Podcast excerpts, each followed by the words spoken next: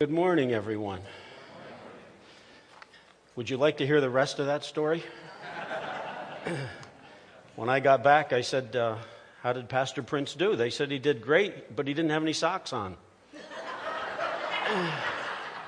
I said, Well, the church he comes from, socks are optional.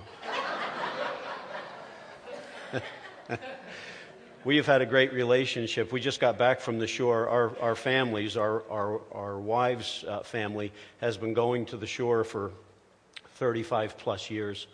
Um, what will always stand out in my mind about 10 years ago, uh, John and I went down separately after a Sunday evening. It's, it's Saturday to sun, Sunday, or yeah, Saturday to Saturday.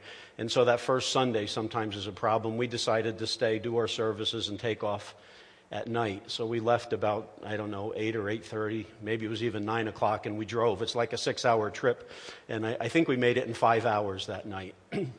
but we talked theology the whole way. It, it was the quickest trip I've, I've ever uh, had, and uh, I, I, love your pastor because uh, I can talk to him about doctrine and theology, and uh, we, we have a good give and take, and I uh, have always appreciated that about him. Appreciate him letting me come, the elders letting me come, and, and uh, your patience, I guess. Uh, one of the things I've started to do at our church, I, I would read things. I'm kind of a uh, I, I, don't know, eclectic uh, reader. I, I like to read a lot of things, and over the last decade or so, there's been more and more about creation versus evolution, and I got to the point where I thought, I can't keep this stuff to myself. So for the last almost three years now, uh, first thing we do in our worship service is I have what's called a profound moment. And I'm going to share one with you in just a, a little bit, but we, they've become so popular. They're usually three minutes or so. Uh, we actually did a Sunday, Sunday evenings, the month of August. Other people shared profound moments with a PowerPoint. But anyhow, I want to introduce you to uh, a little guy in just a moment, but uh, by way of introduction to the extraordinary nature of this little guy, if you've ever seen those space programs, my, my wife missed this. Um, she said, I didn't get that first slide. You see, the guy's thing is loose, this guy's reaching for him. You ever seen those space movies where somebody drifts off out into space? Let's have the next slide. They're not real. You know why they're not real? By the way, Star Trek's not real. How many of you knew that? I, I know two people raised their hand. The rest, the rest are saying, wait a minute. uh, the vacuum in space would force all the air in your lungs to rush out. Your eardrums and capillaries would rupture. Your blood would start to bubble and boil. Then radiation would rip apart the DNA in your cells, which is what radiation does to you. And you'd be unconscious in 15 seconds, uh, thankfully. Uh, it would do other things to your internal organs. But as soon as the pressure uh, diminished inside of that spacesuit, that, that person is, is gone. Um, and anyhow, getting back to my original point about the uh, profound moments, did you know preachers used to be the brightest guys in the community. Really, they, they were. They were the scientists. And I thought, you know, we need to get back to that. So this is what we do. There is a creature that did live unassisted in space. By the way, that's not, uh, that's a real creature. Anybody know what it is? Tardigrade, also known as a water bear. Got eight legs, claws on it. I mean, it looks like a science fiction creature, but it's a real creature. But it defies evolution, and we'll see why in just a moment. Next slide. In 2007, thousands of tardigrades, water bears, were dehydrated, sent into space for 10 days. Most survived the vacuum and radioactivity of space, and when they came back, they rehydrated them, just put a drop of water on them, and they went on to live and reproduce. Now, that's a miracle if you think about what space does to us unassisted. This, this wasn't encapsulated or anything, it was just sent out on a uh, space thing. Uh, tardigrades were discovered in 1773. Since then, we've learned that they may be dehydrated for years, and I should uh, emphasize decades. You can dehydrate this creature to less than, uh, I think it's 0.001% of its body fluid for decades, put a drop of water on it, back in business. It's got a full circulatory system, full reproductive system. They're male and female. And uh, it's got a really uh, interesting little uh, snout for eating. Let's have the next slide. Uh, some suggest the amazing creature came from space. In fact, a lot of evolutionists got all excited and they said, well, this creature survived space. Maybe that's how life got here. Uh, but, the, but the problem is their fossils are some of the oldest found on Earth 500 million years. And by the way, these are fossils. This one is really good. You can see the internal organs. You can see the uh, eight, eight feet, uh, four on each side, the, the head. I mean, this is incredible. Go back. I want to show you what 500 million years of evolution has done. Can you go back one, Sola? There's one today. And, and there's one 500 million years. Isn't it great what evolution has accomplished in 500 million years? I've got a um, sand dollar fossilized that I picked up in Florida, dated at the University of Miami to be 250 million years old, and then I picked up one on the same trip. They're identical. And I love to give those to evolutionists and say, why hasn't this changed in 250 million years? Why hasn't the tardigrade changed in, I don't buy their dates, but if we go by their dates, 500 plus? Next slide. They feed on the juice of moss and other plants and they can endure a wide range of temperatures. 300 degrees Fahrenheit doesn't bother them, minus 458 degrees Fahrenheit doesn't bother them. This is incredible. This, this creature defies explanation in, in numerous ways. Let's see the next one. There's over 1,100 species of tardigrades. They, there's not just one kind, there's multiple kinds living in all areas of, of the earth, from, from the North and South Pole to the equator. God made this creature very resilient. Let's see the last slide. This is kind of neat. Even though it makes a great pet, a tardigrade is one tough customer. Uh, people actually do keep them for pets because they're about five one hundredths of an inch, and you can see them with a very cheap microscope.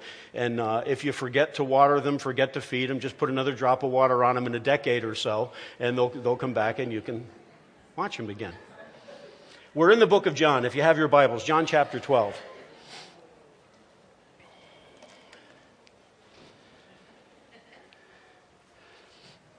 I want to read these 11 verses. This, this is one of those passages that to me is a watershed.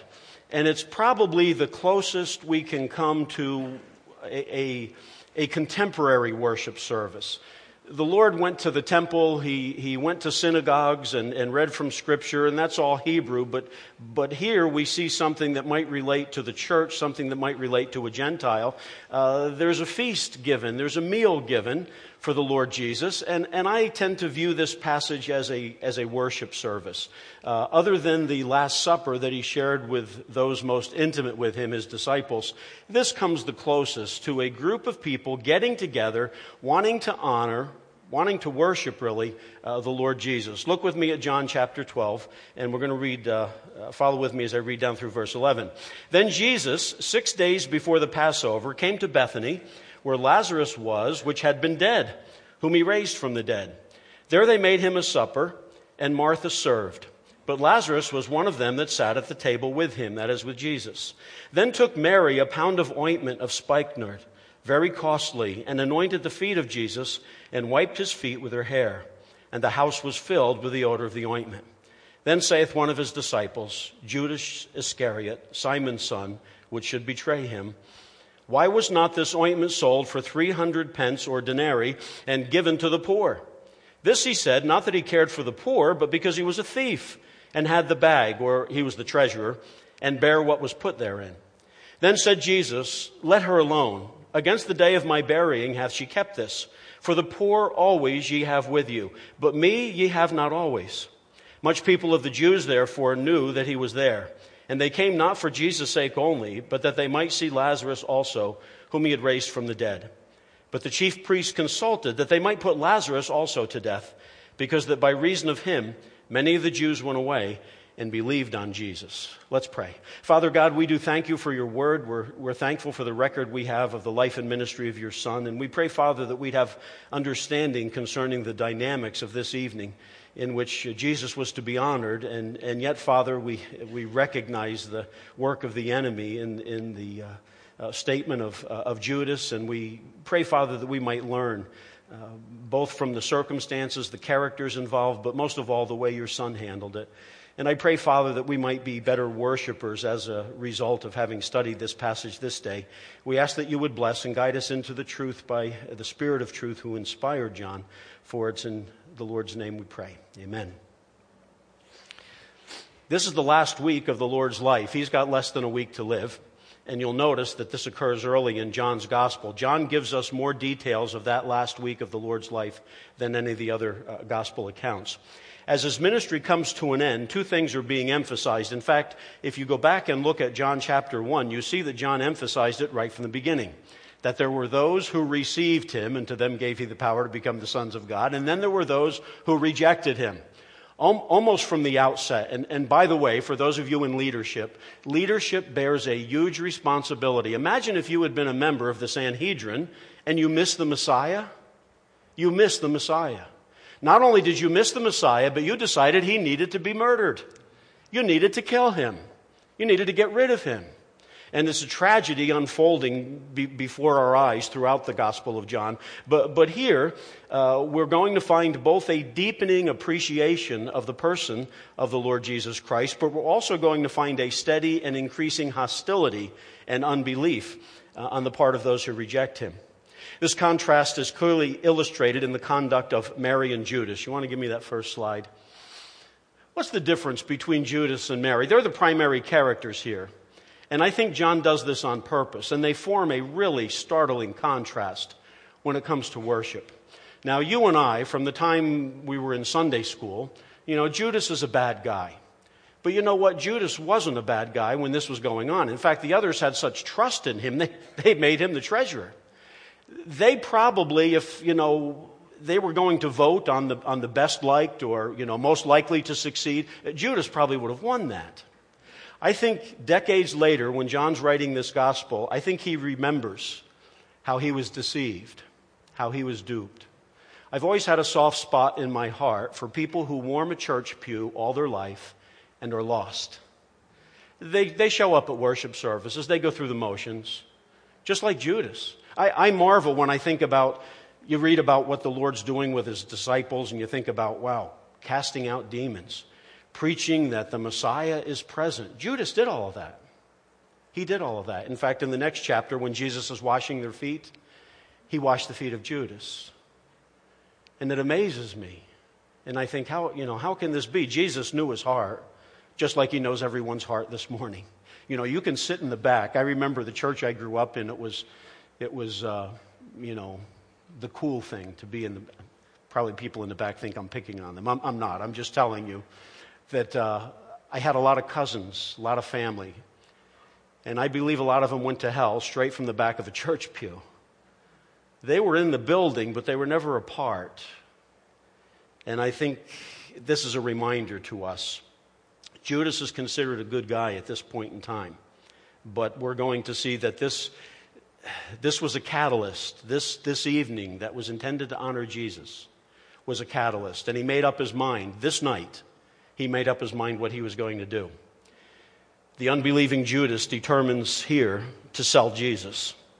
And this is done as Jesus rebukes him for his harsh words to Mary, who had lovingly, worshipfully anointed Jesus with costly spikenard. Follow as this drama of love and hate unfolds. Now, the occasion of this supper seems to be to honor Jesus. We're not told if Jesus appeared without invitation in Bethany or if he had been purposely invited. I tend to think he was invited because of the timing of it. Uh, but in either case, the meal was a special recognition for Jesus. In, in the first verse, John's very specific. It's six days before the Passover.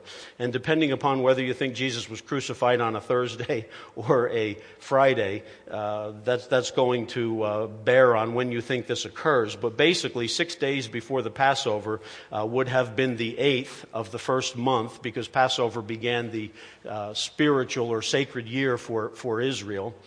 And uh, Passover was always the 14th. The lamb was always set aside on the 10th. I believe that's what the triumphal entry is that we read about in verse 12 that the lamb, God's lamb, is being set aside.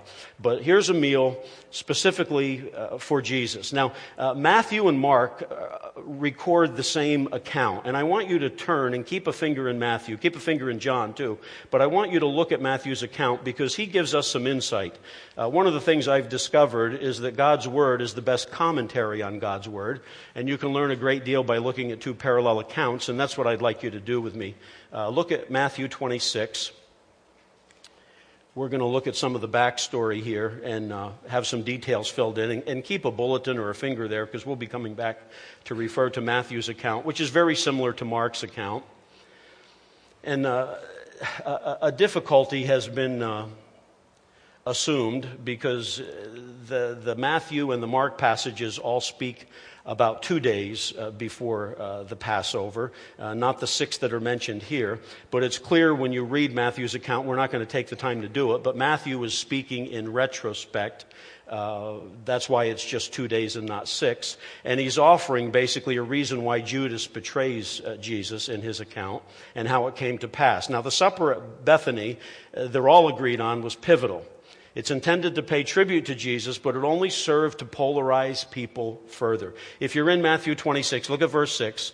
Now, when Jesus was in Bethany, in the house of Simon the leper, there came unto him a woman, woman having an alabaster box of very precious ointment. Now, he doesn't give us the name of, of the woman. We know it to be Mary. And uh, we also know that the, the meal was at the house of, of Simon the leper. And we're going to comment on that in just a, a moment. But, uh, but I want to read between the lines a little bit th- this family of Martha and, and Mary and Lazarus, near and dear to Jesus, unique family, one of the things that stands out is that nobody's married in that family. Martha, we're told it's her house when Luke records how um, you know, she, she bursts in on, on her sister listening to Jesus and says, you know, don't you care that my, I've got all this work to do, my sister's not helping me. She's the owner of the house. It's called Martha's house. So we're assuming their parents are gone. But I got thinking about Mary. I, I often wonder if maybe she wasn't a bad girl before Jesus met her. I don't know. Other, other gospel accounts, uh, like Matthew, don't mention her name and that could have been why. You remember the religious leaders were very scandalized by the social circle in which Jesus traveled. He would extend grace to anyone. Aren't you thankful for that? Aren't you thankful for that? Anyhow, uh, come back to John with me. They made a supper for him in Bethany, and we're told in verse 1 John wants us to know that Lazarus uh, was there. Lazarus, who had been raised from the dead. Now, that happens in the previous chapter in chapter 11. In fact, the, uh, the key verse is 43 Lazarus come forth. And uh, the other gospels say the meal was in the home of Simon the leper, which is not a contradiction, but a suggestion that the occasion was maybe a surprise for Jesus. Uh, they wanted to honor him and invited him over, but I'm guessing, since Martha is serving, that maybe it was planned by Martha and Mary. And I, and I believe others too. The, the fact that Simon is called a leper, and yet he's having social contact. I would guess Jesus maybe healed him at some point. I would guess that maybe there's uh, others in Bethany that had either heard his teaching or for whom he had done a miracle. And uh, I, I, think there were other people there besides the apostles and besides this first family and besides uh, Simon uh, the, the, leper. Uh, anyhow, uh, Jesus probably had more than a few friends in Bethany and I think they were all anxious to pay tribute to him on, on this evening. Now, this, this is kind of an exciting time. Try to imagine for us it might be like Christmas. It's uh, the weekend before Christmas. Christmas is going to be this Thursday, and there's all kinds of plans and preparations. In fact, as the uh, previous chapter uh, closes, notice verse 55 mentions Passover. Uh, Lazarus was raised about a month before Passover took place, and so there's already excitement building. There's uh, there's pilgrims coming into Jerusalem to observe the Passover. So this this was kind of a a, a, a big deal, if, if, you will, and. Um, this is kind of a strange thing. One of the things that the chief priests determined is with a holiday coming, they were going to bide their time. They, they didn't want a big scene at the Passover. There, there, would literally be a couple million people in Jerusalem for it. In 70 AD, when uh, Titus uh, suddenly surrounded Jerusalem, it was at Passover. Josephus tells us there were two million plus people in Jerusalem because of the holiday. So this was a, this was a pretty big deal. And the religious leaders wanted to do this quietly. They wanted to do it low key. But of course, God had other plans. Uh, the number six in the first verse is significant for it reminds us of the number of man. And uh, man is soon going to be seen for what he truly is a sinner. And if you think, even for a nanosecond, there's some huge difference between you and I and Judas, there isn't. It's called the principle of sin, and it's alive and well in the flesh, all flesh. The Apostle Paul was the one that said, In my flesh dwells no good thing, and in your flesh dwells no good thing. And so we're seeing man for, for what he is, uh, both having the potential to worship, as Mary does, and also having the potential to actually fight against God. Uh, verse 2, you'll notice it says they made him a supper. Some have suggested that, that Martha may have been related to Simon. She's seen as serving in his home. Let me have the next slide there, Saul, if you would. Any number of circumstances might dictate Martha's service, as this was what was in her heart. She was a servant, wasn't she? The meal was to express gratitude and praise for what Jesus had done in their midst. Lazarus was raised. Simon had probably been healed. Others had doubtlessly heard and benefited from, from Christ's words and certainly his works. What a wonderful time of fellowship it must have been. And it reminds me of a worship service, or, or it should. We're here for the Lord. We're here to honor Him. We're here to worship Him. And it's a great picture of the future. And here we get a glimpse of what awaits the believer in glory. I'm going to comment on this. We, uh, I was in Sunday school in Pastor Prince's class about Revelation. We were talking about prophecy. And after the class, I said, you know, if you consider the types that are in Scripture, uh, the, the feasts of Israel, all prophetic, uh, what we see even here in this little incident, let me tell you what I'm thinking about. In our glorified state, our future activities. I think we get a scene. First of all, Lazarus. Next slide, if you would. Lazarus is seated at the table with Jesus. John makes a point of mentioning that. This is a place of honor. And of course, he was dead. he was dead and he's brought back to life. Lazarus and Simon the leper typify the new man. So we see our new position, our new portion. I mean, how much clearer of a type do you need? Simon was a leper. Leprosy is a type of sin. He was healed. Lazarus was actually dead. And not just dead for a few moments, for four days. Jesus purposely waited for four days. His sister objected when Jesus said, Roll the stone away. She said, Lord, he, he smells by this time. That, this isn't a good idea. So we see a type of the new man seated at the table with Jesus. Remember John 14? We were there this morning in Sunday school. Where I am, there you may be also. Jesus also says a wonderful thing in John 17, 22 that I think we get a glimpse of here. The glory which thou, speaking to God the Father, gavest me, I have given them. Have you ever thought about your future glory? As God the Father has glorified the Son, the Son intends to glorify his own. There Lazarus is in the reflected glory of Jesus. Now, the meal's in honor of Jesus, but imagine being able to sit next to him on such an occasion. I mean, I don't know about you, but I'd be pretty excited to be Lazarus at this point in time. First of all, because I had been dead and now I'm alive, and now I'm an honored guest along with the Savior. Secondly, we see Martha serving, doing what she does best. Next slide, if you would. The redeemed shall have an occupation in the ages to come. We sometimes think heaven's going to be very boring and dull. I don't think so. God's got plans and purposes. They are eternal. We will be involved in them, and we see that in type here. Uh, most people enjoy having something to do. Serving was Martha's thing. Now, she had gotten a little bit uh, out of whack with it on occasion. It had become a burden to her, but she didn't leave off serving altogether, did she? She continues on, and here we see her ministering to the one who meant so much to her. Uh, doing something for someone you love removes all the burden completely, doesn't it? Have you ever wondered, you know, how people do certain things? I, I got to tell you about, uh, they're, they're both with the Lord now, but I had a couple in my last church. She had Lou Gehrig's disease. They had to get up at like 6 o'clock in the morning to get to Sunday school and church and they were in Sunday school and church until the day Helen died. And at that point, I thought, man, nobody has an excuse. Nobody. And they weren't doing it for me, and they weren't doing it for them, and they weren't doing it for their friends at church. They were doing it for the Lord. I mean, I'd ask Harry, you know, Harry, how do you do this? You know, he had to bathe his wife, he had to feed his wife, he had to, and then get himself ready and then come to church. Like, how, how do you do that? Well, you know, he loves the Lord. That's how he does it. He loves the Lord.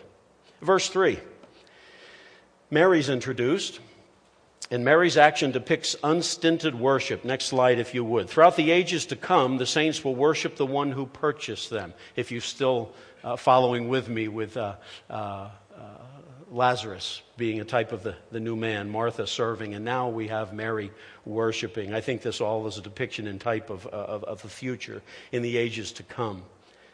Have you ever thought about what worship will be like in an ideal setting? Uh, I'm sure you've covered it in your study of the book of Revelation, but uh, I don't think we can really connect with it. We, we, we're still sinners. We have a hard time, our best efforts. But I think, man, when we're delivered from the penalty and the presence and the prospect, the possibility of sin, won't that be wonderful to be able to worship in that sort of atmosphere? What will it be like? Mary's act is central, it's unselfish, completely unselfish, it's costly, it is glorifying to the Lord. And uh, one final thought on worship before we leave this it satisfies as nothing else. It satisfies as nothing else. And I'm talking about actually rendering worthship to Jesus, not an emotional high that you or I might or might not get, but rendering a worthship to Jesus. One more thing about Mary, I got to tell you this because it's kind of neat. She appears three times in Scripture, and each one of the times speaks of one of the offices of Christ. The first time she appears with her sister, she's at the feet of Jesus, and uh, Jesus is seen in the role of prophet. He's teaching her.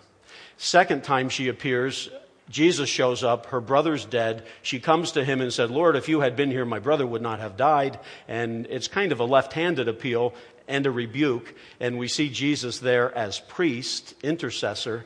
And here, as she anoints him, we see him in his role as king. Mary appears three times, and it speaks of the three offices of the Lord Jesus Christ. Look with me, if you will, um, at the next. Uh, well, let's, let's continue on a, a little bit uh, about, the, about the present. Like Lazarus, the believers now seated in the heavenlies with Christ, according to Ephesians 2 5 and 6. We've got a perfect standing with God positionally in Christ. Uh, we are to serve Christ now while on earth, representing him in the world as ambassadors, revealing him to a lost world. Finally, we are to be worshipers, learning more of him, beholding more of his glory, giving praise to the one who loved us with an everlasting love. It's probable that Mary told no one of her plans. That's why I kind of picture this like Christmas. You ever been really excited about a gift that you knew someone would really enjoy, benefit from, and it was a complete secret? Nobody knew about it. And I think that's a little bit of what's going on here. From the time she came to believe in Jesus as Messiah, I think she had been saving. She used her money to, to purchase this expensive oil. It was going to be a, a token of her love. And we're told later that the value of this was nearly a, a, a, day's wages. In fact, Matthew 22 tells us a penny a day or a denarii a day was a typical wage, so 300 denarii would be like a year's worth of, uh, of, of savings, if you would. On the night of the supper, she's determined to lavish her gift upon Jesus. And the seventh verse uh, shows us she was keeping this for a future time, but in God's plan, it would be used to honor Christ before his death. Uh, Chuck Swindoll has a saying, let's break the box. And it's a reference to this story, you know, to go all out for God. Let's break the box. That's what she did. Uh, we're told it was an alabaster box that was broken. Uh, let's see the next slide if we can. The house was filled with fragrances. Mary anoints the Lord. She bears witness of his value as a person. Now, both Matthew and Mark record how she broke the box containing the ointment, typifying the broken body of the Lord. The other Gospels uh, only mention the Lord's, uh, not only mention the Lord's head, but they uh, mention his, his feet as, as, as, uh, as well as his head. And uh, here, Mary's humility is depicted before the Master. That's what's in John's mind. So he just mentions the Lord's feet, not, not his head as well. And then wiping the Lord's feet with her hair, further act of, uh, of honor before him. Uh, and humility for her, long hair being in that day uh, a glory to the woman, as Paul comments on 1 Corinthians uh, 11.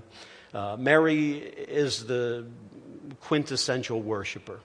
And I often wonder how much she discerned of the Lord's glory and, and, uh, who, who, he was and, and, what's about to happen. Jesus says she's anointing me in preparation for my burial. I, I wonder if she had a bad omen, like, you know, this isn't going to work out the way everybody's thinking. Now, the Lord's disciples are ecstatic that things are coming to a head. Uh, Jesus is going to present himself as king uh, in, in just a day or two. Uh, but Mary seemed to, to know something the others uh, uh, didn't. So then the house is filled with fragrance. Uh, spikenard comes from India. It's a warm, woody, resinous uh, odor, and nobody speaks a word. Th- this is what's kind of neat about this worship. The act is silent. It's an act of complete devotion and love, but it's, it's silent. But the house is filled with its effects. What a wonderful depiction of those quiet works we do for the Lord. The things nobody hears about, very few know of. Often we think such things are unnoticed, unimportant, but you know, these are the very things that fill the house with a sweet fragrance. You've experienced, and I've, I've experienced it. You go into a church, and there's an atmosphere there. Where does the atmosphere come from? I, I would suggest it comes from worship or lack thereof. It comes from you guys. It comes from the reason why you're here. It comes from whether or not you're open to God's teaching, God's Spirit, God's leading in your lives. Every church has a personality. Every church's personality is a little different. And by the way, it has very little to do with uh, denominational affiliation or the, or the name you put out on the sign. It has a lot more to do with what's going on in the, in the hearts and minds of those who are uh, members and who are making the thing go. The house was filled with a, with a fragrance. Mary didn't come, this is kind of neat. Mary didn't come to hear a sermon this night, even though some of the greatest speakers, obviously the Lord, and his disciples were present, but she didn't go that night to hear a great teacher or preaching of, uh, of any of the disciples. She didn't come to make her requests, as she once did when she fell before the Lord and said, Lord, if you'd been here, my brother would not have died. She had no request to make this night. Mary's desire was not to meet with the saints although I'm sure she was close with Simon and some of the others, maybe some of the other apostles she had a unique relationship with. Uh, we don't know, but uh, I'm sure it was a very friendly atmosphere, and there were some very precious people present. She didn't even attend the supper to be refreshed after a week's toil and battling in the world. That's been one of the hardest things I've had to communicate to our church people. Church suppers aren't about the food. What a revolutionary idea! You know, the first time I saw people showing up with what looked like to me garbage can lids, I realized they're probably not getting the purpose of this. Probably not getting it. It wasn't about the meal. So, why did Mary show up? The greatest teacher present, greatest preachers, no request to make, not there for the food. She was there simply to express her love to the one who filled her soul. I often think, wouldn't it be great if we came to church once in a while just for Jesus? just for Jesus. No other reason. That's it. Look at verse 4. I don't know if you know this, but uh, the most faithful worshiper you have in this church, I know in my church, is the devil. And he deplores devotion like this. He hates it. He detests it. He's not going to let it go by unchallenged. So he doesn't, he, he doesn't remain silent. Then said one of his disciples, Judas Iscariot, Simon's son, which should betray him. John's giving us an editorial comment, a little bit of the backstory here. The murmuring of Judas right after the worship of Mary is highly significant. Highly significant. Judas had no love for Jesus. He had been with him for years, but he didn't really love him. Therefore, it was impossible for him to appreciate what had been done for Jesus. You see, if you don't love Jesus, you don't get it. You just wonder, you know. You can't believe how many people in my family to this day, they have no idea why I'm in the ministry. You know, they say, you could have done a lot of other things with your life. And what they don't say is that would have been better. That's what they leave out. But they, you know, they don't get it. See, if somebody doesn't love Jesus, they, they don't get it. And that even applies for people inside of the church as well as outside of the church. And make no mistake, there's always people in the church that don't really love Jesus. There, there, always are. Jesus called them tares. And the devil sees that they're there because he sows them, he provides. He has Judas here. Matthew records, come back there with me if you will. This is pretty neat. In verse 7, there came to him a woman with a precious ointment. Now, notice verse 8. When his disciples saw, they had indignation. Now, all the disciples are mentioned there. Now, John tells us where it started. Guess who started that? Guess who started that gossip? This night that Jesus is going to be worshiped, this night that Jesus is going to be honored, we've got a fault finder. You ever run across a fault finder? Doesn't matter how great the evening is, they don't like it. They don't like it. So the devil has his man. The man starts to gossip. By the way, gossip doesn't have to be uh, false, it can, it can be true and still be gossip. So John tells us who puts this poison in the minds of the others. He reminds us we need to be careful who we listen to. By the way, why do you think it was still so clear in John's mind decades later? I think he was one of those that got sucked in. It's easy to get sucked in. Somebody you like, family member, they say something, you start thinking, yeah. And on the surface, this makes a little sense, doesn't it? Hey, aren't we for missions? Aren't we for missions? What a waste.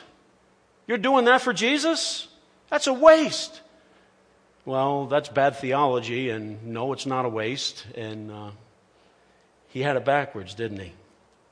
He had it backwards. Let me see the next slide here where we are. Used to spread discord. Good. Judas would turn everyone's attention away from Jesus. Look at verse 5. Why wasn't this ointment sold for, for a year's wages given to the poor?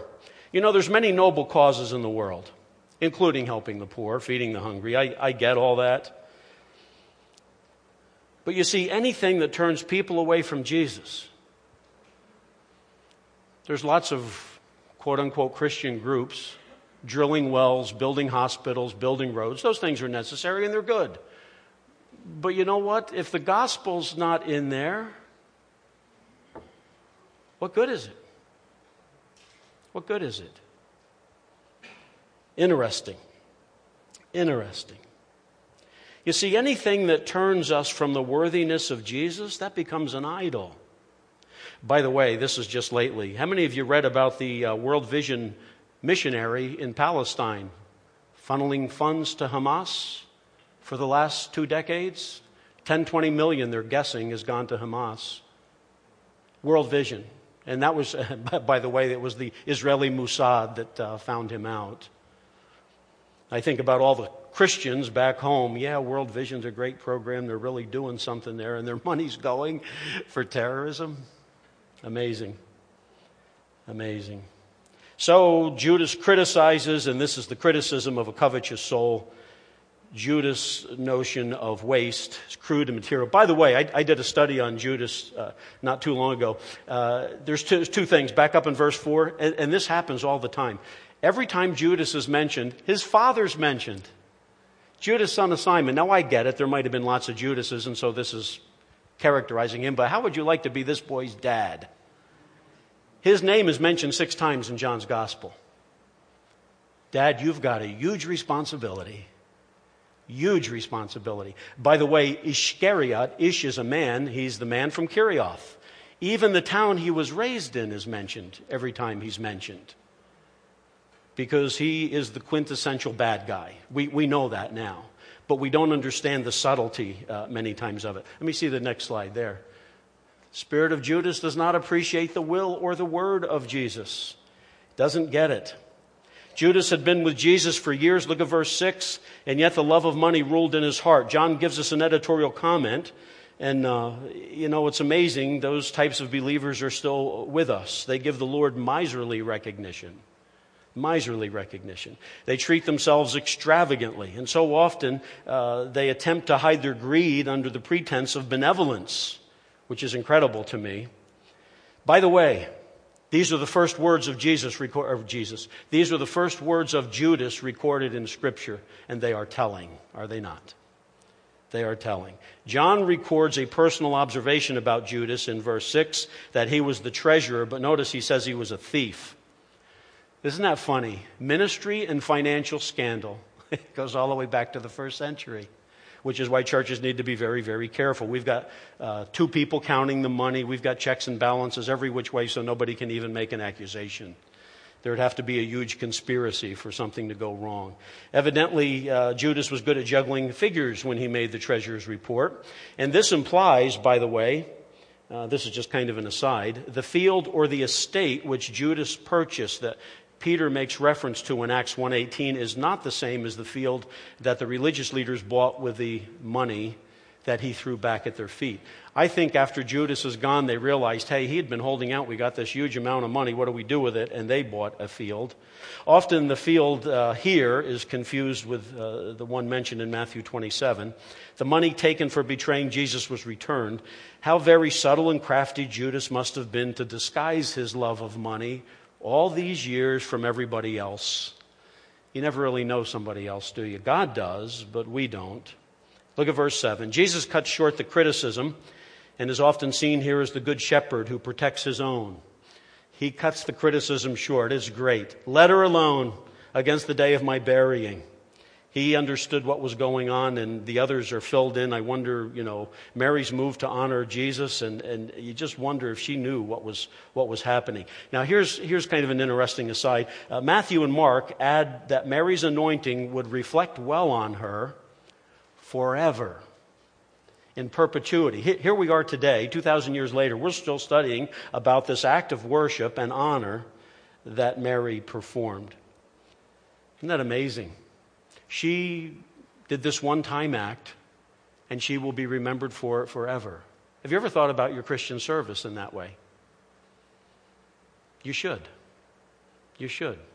The things we do for the Lord that are of a brief moment, short time, it will mean something down the road in perpetuity. Look at verse 8. There's a small point in the Greek, and it is worth noting because it triggers subsequent events. In verse 7, when Jesus has let her alone, the text reads, You, singular, let her alone.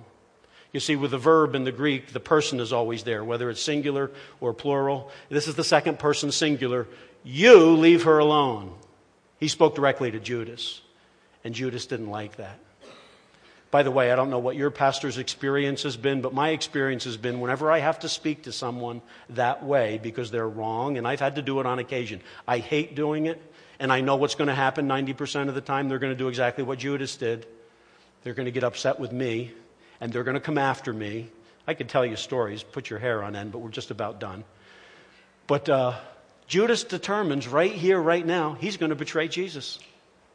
Come back to Matthew with me. I want you to see that. Matthew. We finish, we've been reading 6 through 13, and uh, Jesus says, you know, wherever this gospel is preached in the whole world, what this woman has done is going to be a memorial. Then notice verse 14.